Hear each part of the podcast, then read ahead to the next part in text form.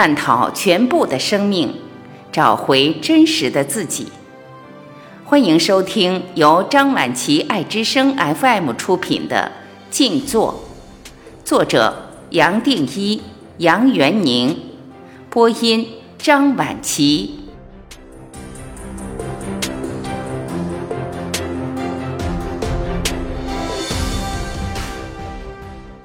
第三十七章：实相本如是。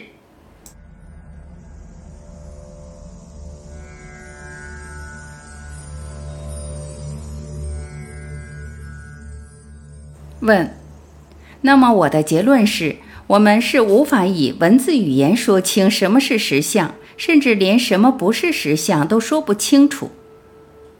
答。我们二元对立的思维模式是如此习于从两极去追根究底、厘清一切的关联，在这样的限制之下，是很难检视真相的。请留意，就连你所提的问题，也仍然不脱是不是的二元对立。也就是说，你要求从二元对立的思维去理解实相。而这种思维只有肯定和否定两种选择。古代的名师在谈论实相时，宁愿用什么不是的负面手法来否定掉二元思维所执着的意义。只要学生认定什么是道，师傅就会否定。这么做的用意在于刺激心灵跳出二元对立的泥沼，再次以各种可能完整的检视实相。问：如果无法以文字语言表达实相，我们又怎么可能凭直觉明白它的真谛？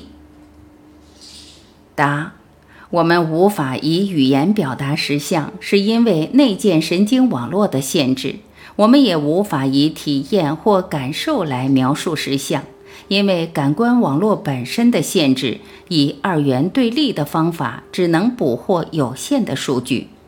然而，我们的心灵是可以不透过语言，不经过任何滤波器而直接感受到真理的。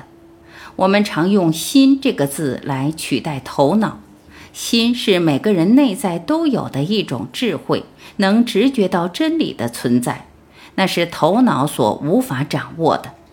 然而，头脑和心其实是同一回事。心是少了各式各样滤波器的头脑，也就是直观的头脑，像一面镜子，反映出周遭的真实模样。从这个角度来说，真正的头脑和心都有直观真理的能力。问：所以就算是直觉到了真理实相，我想还是无法以言语表达的，对吗？答。无论多么优雅高深的语言，都不足以完整描绘自性本空的真谛。我们只能旁敲侧击。问：那么你为我们旁敲侧击出来的空性，也能类推到生活的每个层面吗？答：空性。指的不过是任何我们眼中觉得再真实不过的现象，其实一点也不坚实，并没有真正的本质。不仅我们自身是如此，整个大千世界也是一样的。自性本空的意思是，在我们视之为自己存在之确证的我之后，并不存在任意能用以定义这样的我的物理或化学基础。无论上穷碧落下黄泉，也遍寻不到；而一切本空，则又比自性本空更深了一层。意思是，没有哪一个真理、法则、事物真的拥有我们二元对立的眼光所信以为真的本质。真理只是超越了人类心灵所能理解的范畴。问。那么，理解真理、懂了空性，对我们的人生有何影响？答：对空性的领悟虽有改变一切之能，然而其实一切都不曾改变。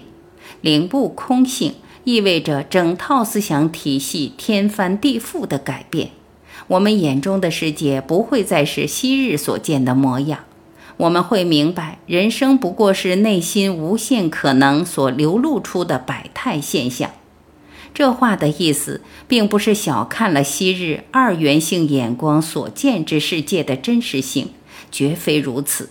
只是心灵不再陷落于过去所体验的幻象，不再无法自拔，而能自由地出入其间，满心喜悦地看出幻象只是幻象。然而，对于仍深陷幻象威力的人，我们仍能深深体会到他们的不得已，并帮助他们走出二元对立的心态。问：那么，现代的物理学和科学是否描述得出这一实相的优美奥妙呢？答：我们所生活的世界主要是受牛顿的力学原理所主宰的。而且我们看待物理世界的眼光一样脱离不了二元对立的心态，所以在物理学由牛顿力学的巨观进展至逼近普朗克常数的微观世界的同时，我们仿佛跳进了一个原本熟悉的牛顿力学原理已不再适用的全新量子物理世界。要如何统合这两个世界的存在，在我们看来是很难的。尽管如此，我敢跟各位保证，这两个物理世界彼此须臾不离，在许多层次上是紧密交织的。这就是前面提到过的，静坐时心灵将注意力聚焦于一，进入了所谓的起点。我们的意识在此仿佛滚落到一个愈来愈小的点，甚至小到是起点或特异点。在那里，时空法则再也派不上用场。然而，继续穿越下去，便会从洞的另一头出来，看见一个包容一切的世界。即使牛顿力学都能和量子物理并存，这是一个充满可能性的世界，远远大于我们所起步的那一个世界。然而，我们是无法以牛顿世界的词汇来描述这一新世界的。那么，等我们回来后，会将这个所见的世界描述为不存在的幻象，还是实相无限可能性中的一个？这有待各位亲身去发掘。问：人类可能以数学来描述实相吗？答：我们可以用哥德尔定理逼近对实相的认识。也就是说，我们可以把实相想成一群彼此相邻的圆圈。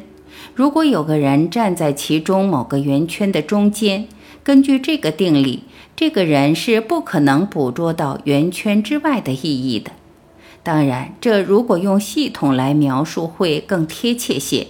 也就是说，处于诸多限制的系统里的人，无法想象处于这一系统之外会是什么滋味。因为从定义上来说，这个人的逻辑全在这个系统里打转，而这套逻辑是不可能容纳圈圈之外的一切的。我们人正是如此，受限于词汇以及身为人的限制，头脑是无法掌握超乎自身限制的存在的。因为这一切的理由，无论我们多努力尝试，也不可能以文字语言道尽实相。一落言全，我们就陷入了那个逻辑的圈套，妄想用一套逻辑去容纳它之外的世界。